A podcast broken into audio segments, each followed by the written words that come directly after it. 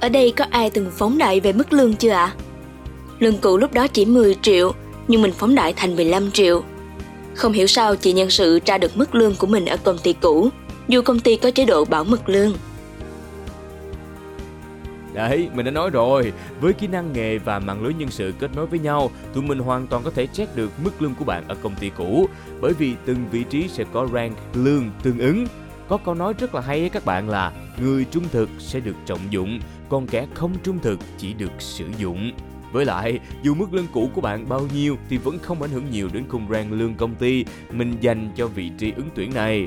Vậy cho nên cứ trung thực và đừng có phong bạc với nhà tuyển dụng các bạn nhé. Thân chào các bạn đến với series podcast Phát triển sự nghiệp. Chuỗi podcast được thực hiện bởi Việt Nam Quốc. Chủ đề kỳ này dành riêng những ai đang và sắp đi phỏng vấn tìm việc. Vì sao chúng ta không nên phong bạc với nhà tuyển dụng? Cùng lắng nghe những góc nhìn mới mẻ khi ứng tuyển vị trí mới giữa ứng viên và nhà tuyển dụng nhé. Chào các bạn, mình là Lan, hiện đang làm nhân viên chăm sóc khách hàng cho một công ty lớn. Trước khi tìm được công việc ổn định như bây giờ, thì mình cũng trầy trụa rải CV rất nhiều nơi.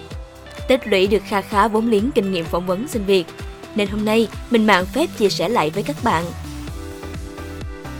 Chào các bạn, mình là Mạnh, thâm niên làm quản lý nhân sự của mình cũng đã ngót nghét 5 năm trong nghề. Mình từng phỏng vấn rất là nhiều bạn ứng viên, cho nên á, kinh nghiệm nhìn người khá là chuẩn đấy nha. Mình chỉ muốn khuyên các bạn một câu á, đừng phong bạc với nhà tuyển dụng khi phỏng vấn nha, không qua mắt được dân trong nghề đâu.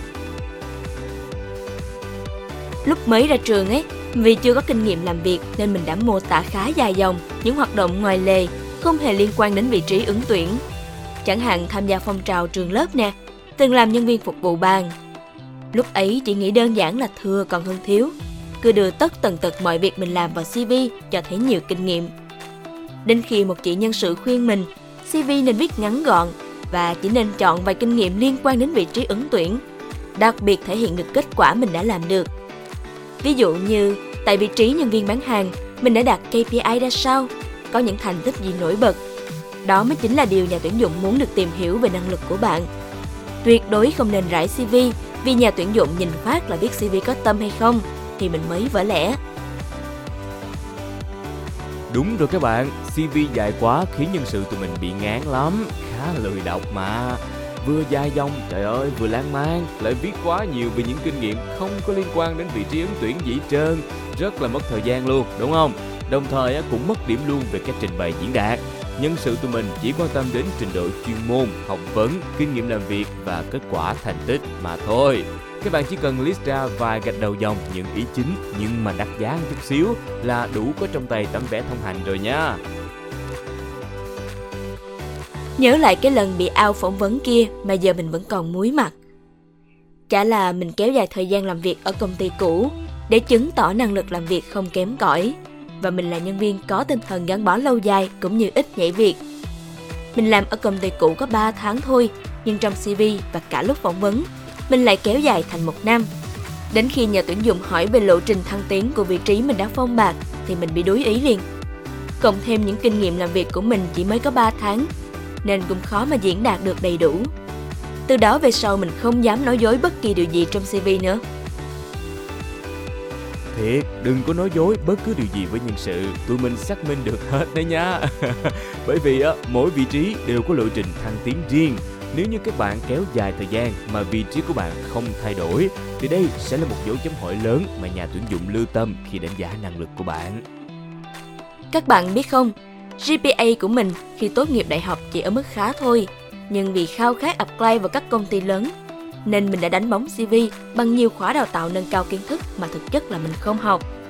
Mình chỉ học một khóa ngoại ngữ cơ bản ngắn hạn, nhưng lại phóng đại là học nhiều khóa nâng cao tại trung tâm đó.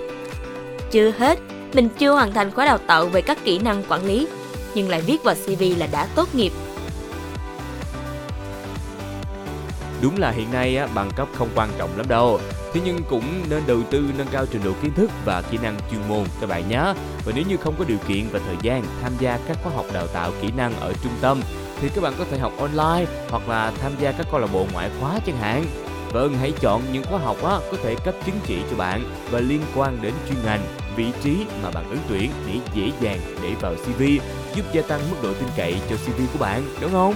Đừng bỏ qua nha, vì đây là trang sức đắt giá cho CV mà không cần phải đánh bóng bằng sự gian dối đâu các bạn nhé. Lúc phỏng vấn, nhà tuyển dụng chỉ hỏi vài câu là mình đã giấu đầu lòi đuôi ngay rồi. Ở đây có ai từng phóng đại về mức lương chưa ạ? À?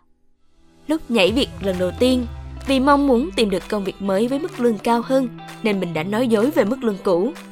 Lương cũ lúc đó chỉ 10 triệu, nhưng mình phóng đại thành 15 triệu. Không hiểu sao chị nhân sự tra được mức lương của mình ở công ty cũ, dù công ty có chế độ bảo mật lương. Vậy nên các bạn đừng bao giờ nói dối về lương nhé. Sau này trong các buổi phỏng vấn, mình không nói về lương nữa mà mình nói về tổng thu nhập. Tổng thu nhập gồm lương cứng, thưởng, hoa hồng, tháng 13, bảo hiểm. Tổng thu nhập có con số cao hơn nên khiến mình tự tin trước nhà tuyển dụng hơn hẳn. Các bạn thử áp dụng xem nhé. Đấy, mình đã nói rồi, với kỹ năng nghề và mạng lưới nhân sự kết nối với nhau, tụi mình hoàn toàn có thể check được mức lương của bạn ở công ty cũ, bởi vì từng vị trí sẽ có rank lương tương ứng. Có câu nói rất là hay ấy các bạn là người trung thực sẽ được trọng dụng, còn kẻ không trung thực chỉ được sử dụng. Với lại, dù mức lương cũ của bạn bao nhiêu thì vẫn không ảnh hưởng nhiều đến khung rang lương công ty mình dành cho vị trí ứng tuyển này. Vậy cho nên cứ trung thực và đừng có phong bạc với nhà tuyển dụng các bạn nhé.